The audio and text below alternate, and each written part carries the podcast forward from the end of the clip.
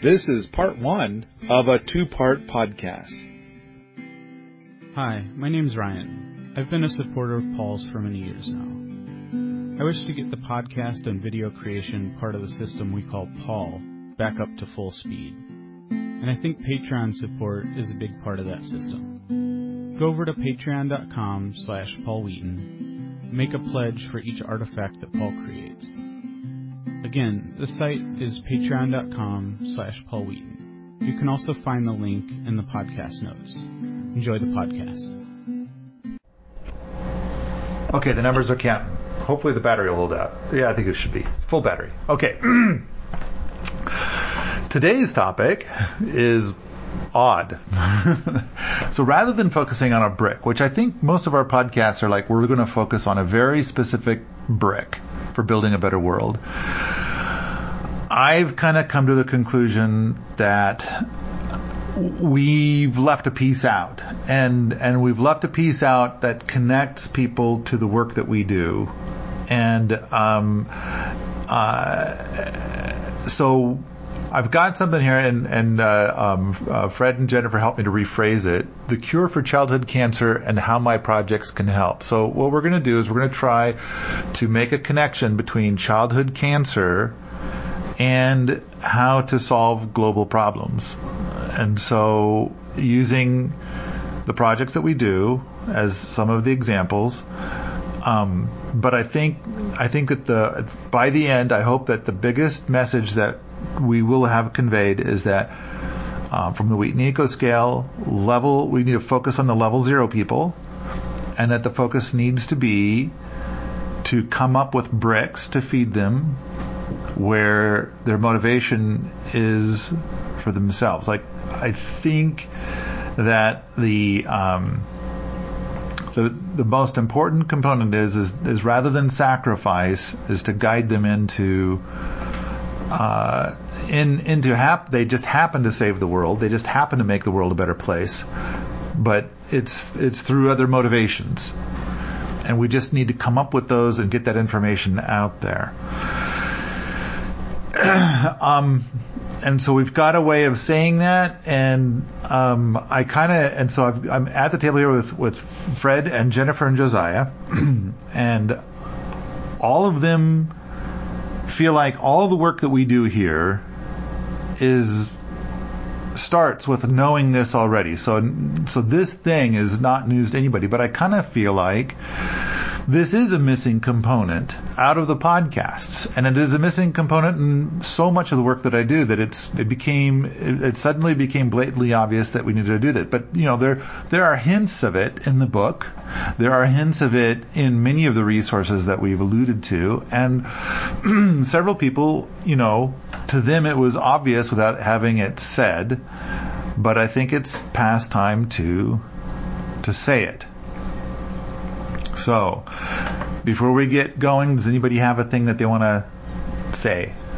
No? No. All right. Nah. All right. Um, I, I got it. So we so we've got the, the, the current title is the cure for. Uh, so I wrote something this morning um, when I should have been doing other work. and we're gonna we're gonna use it as the template for what we're about to go through. So the cure for childhood cancer and how my projects can help. And I I wanted to say how permaculture can help, um, but the conversation gets way too broad, and suddenly we're exposed to all kinds of debates. And so I'm gonna I'm gonna I want to limit the conversation to just my stuff. Uh, seven years ago, I started the mission here, so there's a link to a, a thread where basically it's got a video where um, a bunch of kids with cancer are um, uh, what are they lip syncing to a song and about how they're going to, you know, get through this and through endurance and and being tough. Um, and then I kind of listed off a bunch of the projects that we're doing that are an attempt to basically um, resolve childhood cancer. Uh, but um, let's take more than seven seconds to think about children with cancer. Uh, starting with this statement that I wrote seven years ago. In 1950, there was one pediatric oncology ward. Now there are over 200. And in my book, there was a statement that I wrote, um, and and it uh, was debated by by doctors on the Permies.com staff as well as um, engineers and many other people. They they found the words that I was using to be like inconceivable, like like too far fetched, like I was exaggerating. And then we put a shout out to the uh, Dailyish, I think to the Plotsketeers, and and said, um, all right, we need the information. And this is a bizarre thing about the internet, and I don't know if anybody else has ever experienced this, but there have been things where I do the research and I'll come up with five or six extremely credible sources for something, and I'll be able to then state something as a fact.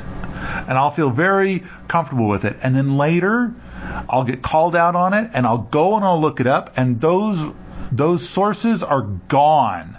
They're not there anymore. I'll even make links to them or bookmark them and they're gone. They're not there anymore. And it's, I just kind of feel like, what the fuck happened? So, I hope that in the podcast notes for this podcast, people will reply and say, yes, they've experienced that too, because I've experienced it at least a dozen times. But I went to go and look this information up and I couldn't find it. And what uh, the statement I said is that, and we start, the, the book starts out by quoting Charles Dickens, I believe from uh, something he wrote in, I think it was 1863 a Tale of Two Cities. It's, it's his opening to A Tale of Two Cities. And then so I then say, well, since that was written, things are better and worse. And so, but one of the things I stated was, is that there is now 400 times more cancer than there was in 1863. That's what I originally wrote. And that got people pissed. And so and I, I stood behind my words throughout the entire book, and I had lots and lots of challenges from the Permies.com staff who are challenging it to help me. And so, yay, thank you. Um, and they challenged it, and they were emphatic on this point. We um, found the found the proof. It, 400 is the correct number. There's 400 times not four, not 400% more, 400 times more, 400 times more cancer now than in the smoky days of Dickens. And so that's numbing. It's just that the toxins are far more subtle today than they were back then. And they're fucking everywhere. This is nauseating and sickening and and proof. And in the book, um, Sean felt like we should push it back. We eventually agreed to saying 100 instead of 400.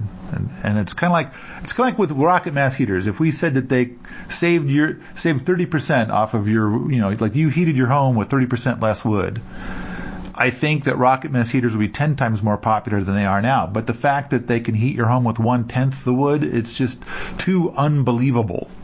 This is too, too crazy. And people just can't do it. They just can't, you know, get into that. And so it's rejected out of hand.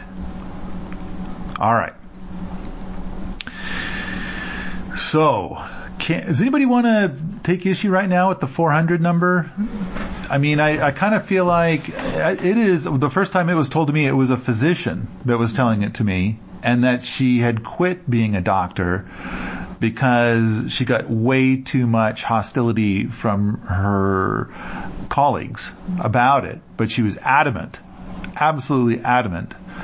And um, I was, and it was at a Sepultura event, and and she was just in my she got up in my face as much as a small woman can and while standing and and was was being very loud and stating that it's important that I understand this as an absolute fact and that I need to go do my own fucking research because I was skeptical and as I'm sure everybody listening to this is, and they should be, and the people at this table are even kind of making faces like, I don't know. I mean, My only question, and I haven't read the debate, I'm going to assume this came up, but is that like a diagnostic artifact? Like in 1860, we just failed to diagnose many, many deaths, for instance, by ca- of cancer, and wrote, you know, unknown causes or something on the death certificate, and now we know they die of cancer. So the debate that happened in, in the for, in the um, staff only forum, Yeah. which um, Fred and Jennifer have access to,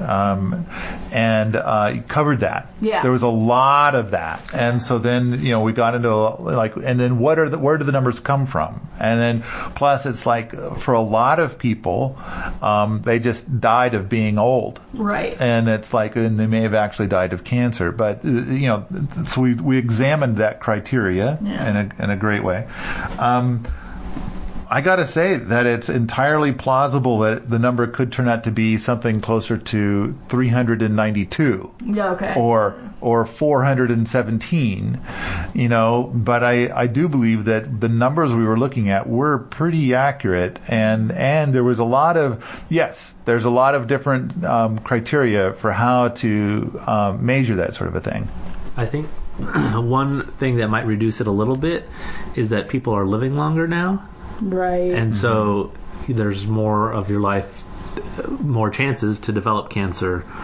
Um, if you don't but live then it's not going to be much of that 400%. and life's a bit less stabby now than it used to be I mean there's we have more gunshot wounds probably Probably, but yeah, if you don't get like thrown by a horse from your carriage at 40 or whatever, Right. it's harder to get cancer. right or die of the plague or, or whatever is going around back you know you're right there's there's other things that that play a bigger picture but still 400 Yeah. i mean you Right. know 400 Well, yeah, and then certainly that number probably doesn't affect childhood cancer, which, you know, those rates are, are much higher. Ah, Right, yeah right. now we're getting somewhere okay so um I'm going to read another segment of what I wrote this morning. I remember many decades ago when learning about a problem like this, I would concentrate deeply about solutions. My mind reeled. The problem was massive. And it's stuck in my brain, niggling away, uh, and, and many other global problems, but I'm going to stick to just this one for the moment. It seemed too big 30 years ago. I, I just couldn't, there's nothing I could do. That's what I felt like. I felt like there was nothing I could do. It's beyond me.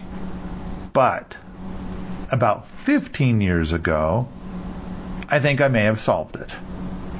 And it was in 2004 that I decided to quit my career and do the path that somehow I have roped you guys into. you volunteered. I didn't rope you. You volunteered. That you all volunteered for. You thought, I'll suffer with Paul. That looks like a great way to piss away my life. Something like that. Am I close? Yeah, that's about it. Yeah. And now a shout out for the all volunteer staff at Permies.com. Um, is what you guys are doing here, would you consider that being a volunteer? I'm not sure how to phrase it. Right. It's a semi like obviously we weren't like conscripted or anything, but there are sort of there are payoffs. Like we get room and board. There's the whole rent thing in Ant Village, so like not fully volunteer, but not, not. fully not. I'm not motivated to be here by a paycheck. Yeah. You know, the only reason that it functions for me is that I'm I'm giving my time to something that's a higher purpose than money. money. Mm-hmm. Agreed. So I'm obsessed with this stuff. I can't stop doing it. And my I have had more I've had probably three to five different doctors tell me how I need to do less. And I think I do a little bit less. You guys observe me doing less. I so my doctors could come and ask you. and I think by seven o'clock at night I switch to non permaculture things. yes. So um, I'm making progress. And so, when there's a Kickstarter. right, there's some of that. Uh, it's like the time for the Kickstarter's got to come from somewhere. Oh yeah, do you want to talk about the Kickstarter real quick? Oh yeah, I'm doing a Kickstarter now. Support my Kickstarter. Thank you. well, we did the last podcast with all about the Kickstarter, Yeah, wasn't totally, it? Yeah, totally. and the one before that. So I think they know about the pod, the, the, the Kickstarter. So the Kickstarter is still going. It's triple funded now, and uh, yay. Okay. um. Okay, room and board ain't much, and uh, but but hopefully there's you know more to it. But I'm I'm hoping that everybody that comes here ends up with a sweet ass retirement package. Right. Um, yeah, what are you laughing about? Oh, that's a really great way to phrase it. Yeah, just you know, then you could retire before you're 30 if you get here. I'm actually already retired. Yeah, yeah. That's Fred kind and I of. can't retire before we're 30. and I have to point out it's because because 30 30 left. Yeah, 30, is in the rear view mirror. Yeah, yeah, okay. All right, all right. So, um, I all right. Let's let's here's here's the important part: solving childhood cancer in two steps. Okay, step one. Cancer comes from carcinogens, known and unknown. All people everywhere need to reduce the collective carcinogens in their life by 85%.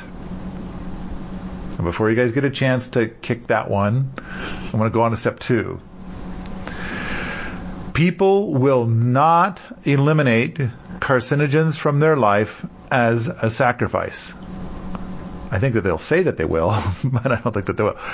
But they will do it if there is a benefit. We need to find those benefits and tell everybody. Okay, that's the two steps. Reduce cancer by, uh, reduce carcinogens by 85%. And we, we need to, uh, find the benefits and tell everybody. Those are the two steps. This is the moment where you guys can tell me, like, I, I selected the number up there, 85%. Everybody, all people everywhere need to reduce their collective carcinogens in their life by 85%. Does that seem like a fair number? I mean, granted, if As a you wild ass guess, yes. as a Yeah, wild exactly. ass guess, It's it's, a perfect. number. It's a number. I mean, if you did it by 80%, you would be solving it to a certain degree. And if you did it by 95, it'd probably be even better. Maybe. I mean, I'm kind of thinking about 85 is where we've got a little bit of a turning point. Yeah. Like beyond 85, I think that the uh, return on effort starts to diminish Probably so. greatly. And it's like, uh, yeah, Fred? Oh, well, I think to get the actual number, we would have to see like how many carcinogens are in our life now compared to before, And now and we're reduce them by that percentage. and then we're measuring the things that are even, including the things that are unknown. right. And so, how can we measure that? I don't know. yeah, it's a, it's a, it's a big one there. All right. Um, anything about these two steps? These, I think that these are solving childhood cancer in two steps. Did I do it? Have I accomplished it? If, if I just cured childhood cancer, I mean, I, a cure is different than a prevented, so maybe you didn't. Oh, okay, all right. But but I do think that there are I'm going to say millions of people actively working on a cure for cancer, and apparently it's um it's it's so I don't know I'm going to use the word unachievable that it's considered like one of life's great mysteries, and it's it's something that's going to be not only a lifetime pursuit but a generational pursuit. Am I close? and and yet I kind of feel like no, this is this is this kind of does the same thing. I I kind of read it in like under a minute, I think.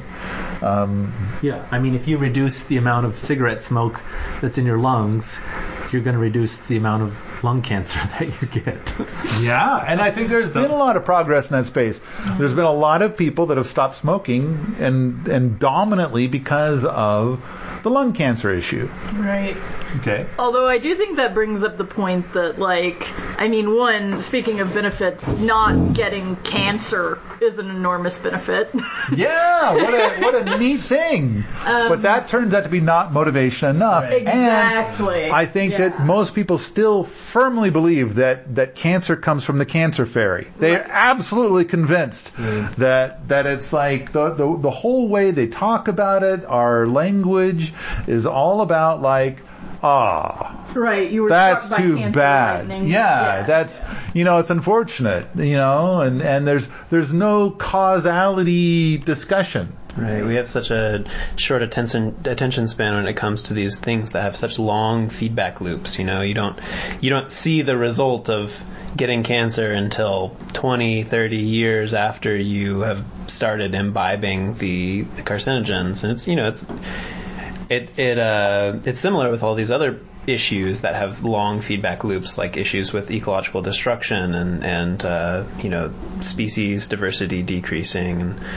um, yeah, it's it's hard. It, and so it's like when you're looking for these benefits, and it's specifically not like the don't get cancer benefit. It's like what's the benefit that you feel tomorrow? What's the benefit that Yeah. you get next week Yeah. from this kind of thing? And I feel like my book tries to do that. I, I in fact, um, I believe all three of you have read my book. Yes. Correct. And so um, I think that the book is loaded to the gills with stuff like that, where it's kind of like, all right, all right, all right. So cancer comes from the cancer fairy. Let's see if we can come up with some things that are going to give you immediate benefit Right. and, you know immediate savings, um, immediate luxury, immediate you know, and then these are the bricks, and um, and it, and I'm kind of and part of this the, the, the reason why I woke up this morning and needed to write this and then said, I think we should record a podcast is because of the question that I ask myself every morning that I get up and I probably ask myself 30 times a day every day. And uh, something, and I've got like a list of these questions. One of them being like, why is my book not selling a hundred times more than it is? So right now I sell, I don't know, seven copies a week. Something like that. Why is it not selling 700 copies a week? Why is it that it's not on? I, my understanding of how the New York Times bestseller list works has something to do with you have to have a publisher to be on that list. Like mm-hmm. self pubs don't get to be there. But if I did self pub, I wouldn't have been allowed to say the things I needed to say in that fucking book. So it's like it has to be self pub. And so, um, uh, all right. Why? What can I do to fix it? How do we get more sales? How do we fill the boot camp and have a waiting list of 200 people wanting to be in the boot camp? Um, how do I get more money to my Kickstarter? How do I? Um, I mean, in order to do all the things that we do, I mean, I I think we could probably record 15 podcasts about what we would do if we had more money. Um, I mean, there's a constant discussion of like which projects do we do based upon the amount of budget that we have at this time and the number of people that are here. Totally. And so it's like I suppose we might have a full boot camp if we had put I don't know I'm going to make up a number a hundred thousand dollars into marketing, and instead it's pretty much exclusively whatever we've got on the website, and that's kind of all there is. We do have a listing out at WWOOF you know, and uh, but but I always you know kind of think that's the pod people that are going to be coming out here, and um, I think another good question. Like here we are, we're talking about the greenhouse, and there's a lot to talk about. There's tons to talk about in the greenhouse, and and it's like we do have an engineer who is doing the drawings.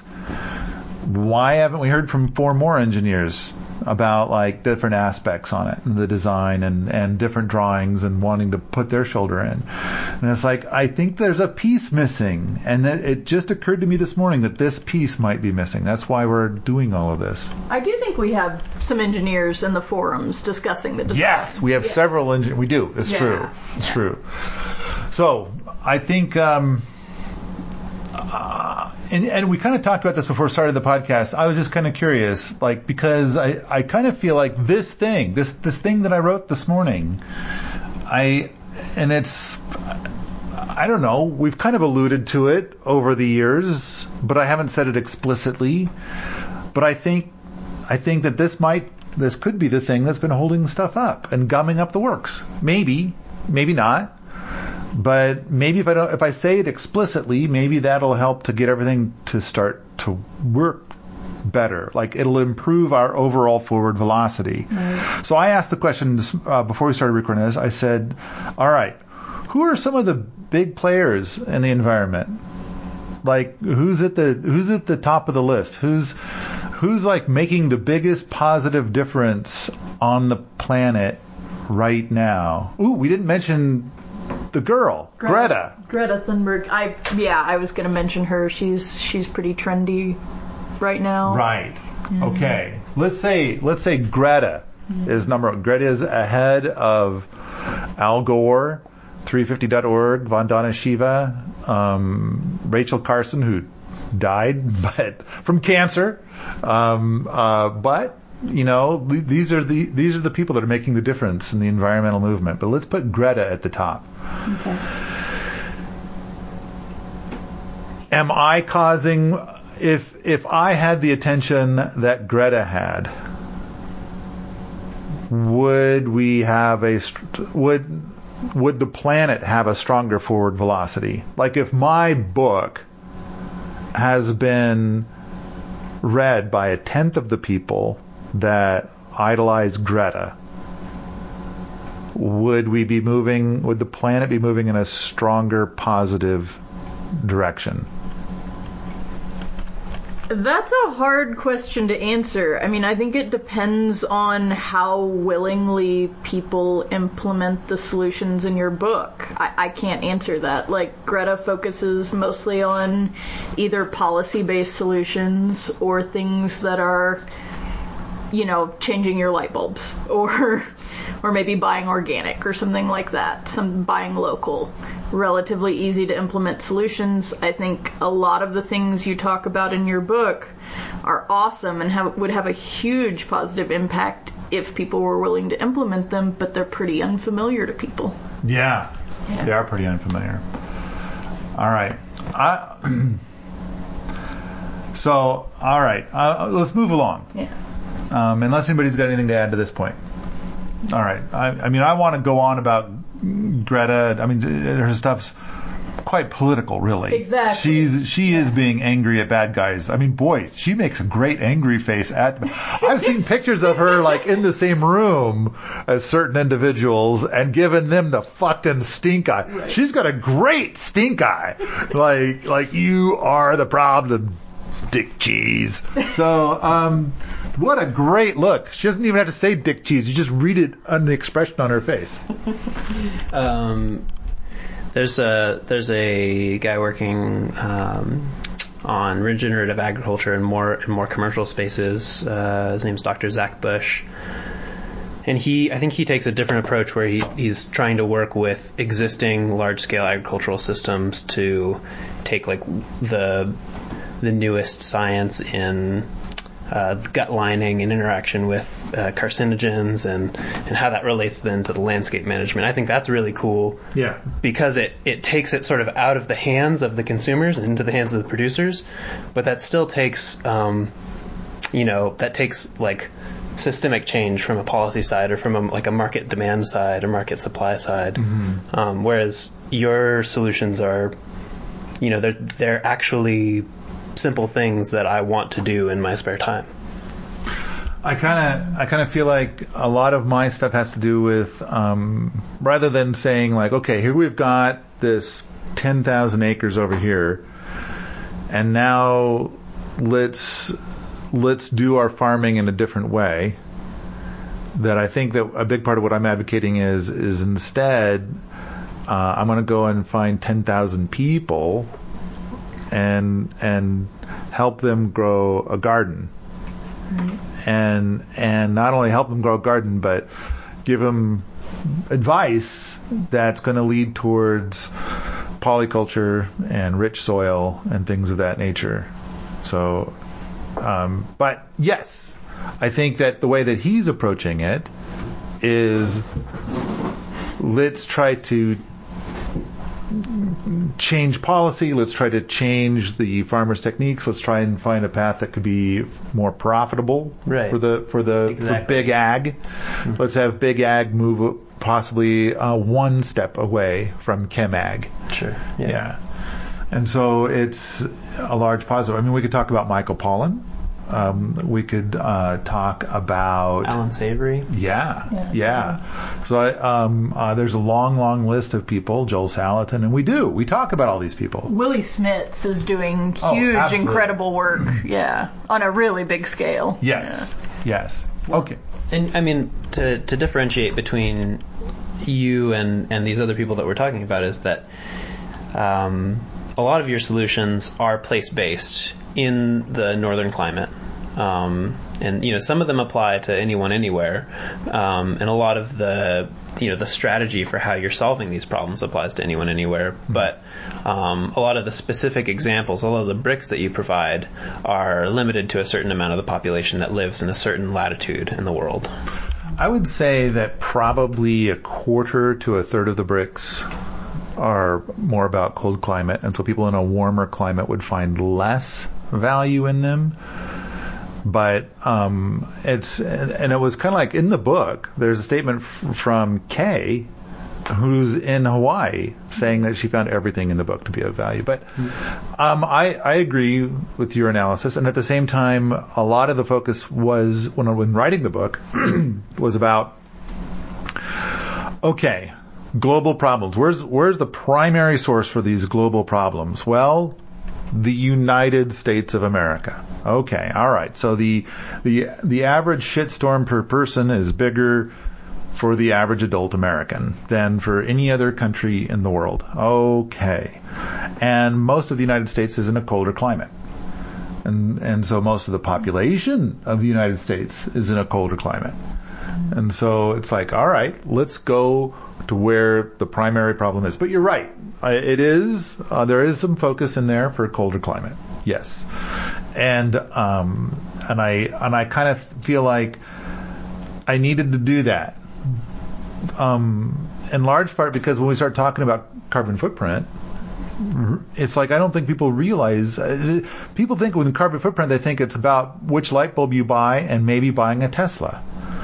And so, but but really, the number one contributor to um, the average adult's carbon footprint in the United States is how they heat their home. And so, I, I think I I think I did the numbers in the book very thoroughly, to basically prove that to be true.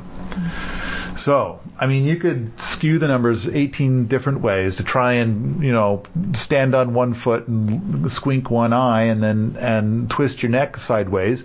And maybe it'll look like heat might come in at number two. But no, it's, it's really number one. All right, taking those two steps for solving childhood cancer. I can rework this statement a couple dozen times, changing the stuff about cancer to be about different global problems. And so I give an example. Solving climate change in two steps. Step one, climate change comes from carbon footprint. All people everywhere need to reduce their collective carbon footprint by 55%. Step two, people will not reduce their carbon footprint as a sacrifice, but they will do it if there is a benefit. We need to find those benefits and tell everybody. It's the exact same statement, but we just replaced childhood cancer with climate change. And so I kind of feel like dozens and dozens and dozens of different global problems can be slipped into this exact same statement. And uh, I think a lot of the stuff that we're working on does exactly it, it, it solves many global problems. Okay, so we're going to take on this greenhouse project. That's what the Kickstarter is all about. So the Kickstarter is funded. It's definitely happening. We're making all kinds of plans. The designs are on rails. We're we're still working on. We're getting the materials lined up. We're trying to get more boots here in order to be able to make sure that the project uh, goes forward in a strong forward fashion. Why? What what's the benefit to the world rather than focusing on what our immediate benefit is, but let's just talk about like if we do this, what does it do for the world? Who's got something? Um, I mean, the num- number like I think the number one thing that has been said, or that I would point to, um, based on uh, based on your values, is reducing energy and climate change. Um, this this design is another test of the wofati concept. It's another test of how you can um, use truly passive systems to heat and cool spaces, which then reduces your energy. Um, but the other thing that's wrapped up in every construction project that we do here is how do we eliminate all toxins from the build? How do we how do we build it cheaply um, in a way that's affordable that that um, doesn't require extensive skill um, and is not loaded with glue, uh, things that produce VOCs, paints, cement, things that have high energetic um, embodied energy, um, and so. It, that that's like wrapped up in every project here, and it's and it's kind of been going just we've just sort of taken that for granted, but that really is one of our key values that we're trying to to implement in everything we do here is how do we reduce the exposure to toxicity that the people who build it and the people who live in it or use it have. I yeah. Well, so you mentioned two big things. So you you got the childhood cancer in there. So we're sol- this this thing actually does help to solve Child King because it's, you're right. It's a footprint. It's I mean the wofati project is going really well so far, but it's it's something where it's like we're a little short-handed, we're a little low on coin, we're getting by, so things are going a little slower than what we would like, but it also the, the testing is annual. And so to really get a good test is going to take several years. And so it's it's slow. But in the end, um, imagine being able to heat with zero carbon. Like we're not burning a rock, we're not running a rocket mass heater. We're not even like doing the micro heaters. You know, it's it's it's zero. I mean, we're just storing the heat from last uh, summer to heat through the winter in Montana. So, um, and then there's the toxins thing, and then yeah, all that stuff. You guys got something? Uh, that pretty much covered what I was gonna say. Yeah. So, um, I, I kind of, and of course we've got hundreds of bricks. We've got, we've got, I don't know. I'm going to guess. I'm going to just make a wild out. 75 different projects that are here at Wheaton Labs that we've done that probably could use more documentation. Um, but uh, we've we've done it. It you know we're doing it. There's more, and it's kind of like okay, we need more. And and this kind of comes back to the BRK, and that is that um, the BRK makes it so that the boots that come here end up with a little bit of coin, and they have an incentive to post several pictures every day. So there are four people that are currently actively posting at least three pictures a day every day, and um, of all the things. So in time, all the stuff that we have here, in theory, will be well documented, and so. However, the uh, recent uh, illness, the recent pandemic, um, has uh, reduced the BRK. It went from 1600, what is it now, 18, 800? I think, yeah, I think the last person who got the BRK has so far received less than $800. Okay. So it's like, I kind of wonder if the BRK was, I don't know, $4,000 if the boot camp would fill up in a you know hardly any time at all.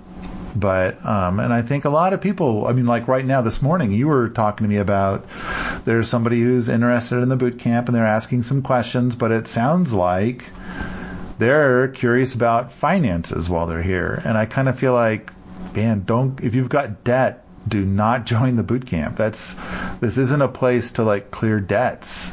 No, no. I mean, I think you can live on very little money here, um, but you're working full time in the boot camp, so it's very difficult to also have a full time worky job to make money to pay off debt if you have no savings. Yeah. Yeah. Plus, I don't think that's what we really want. I mean, like, Yeah. yeah. Um, so like, we don't want somebody that's coming here and they're working full time, and then they've got like a full time commuter job or even a No. part time commuter job.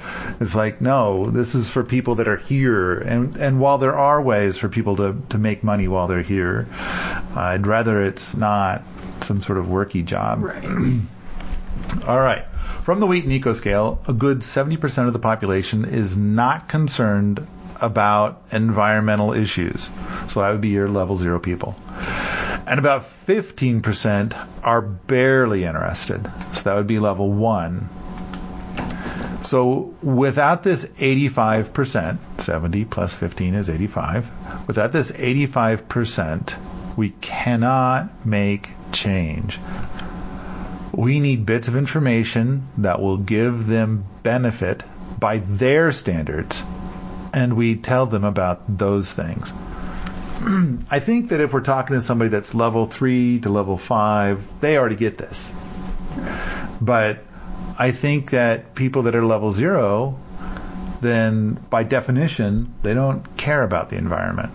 And they only care about you know, how to make more money or how to save money or how to have more luxury in their life. So luxury might be a bigger TV, a faster car, um, whatever is by their standards. More nightclubs, you know, um, uh, richer food. Uh, sure, sure. For the home team to, to win the, the super, I, I saw a thing recently where it was like somebody started talking about the, they, they had a printed thing about the Super Bowl, but they kept reading it about the superb owl party. they wanted to go to a superb owl. They love owls, so they're going to go to the superb owl party. I would go to that party. Celebration of the owl. That'll be great.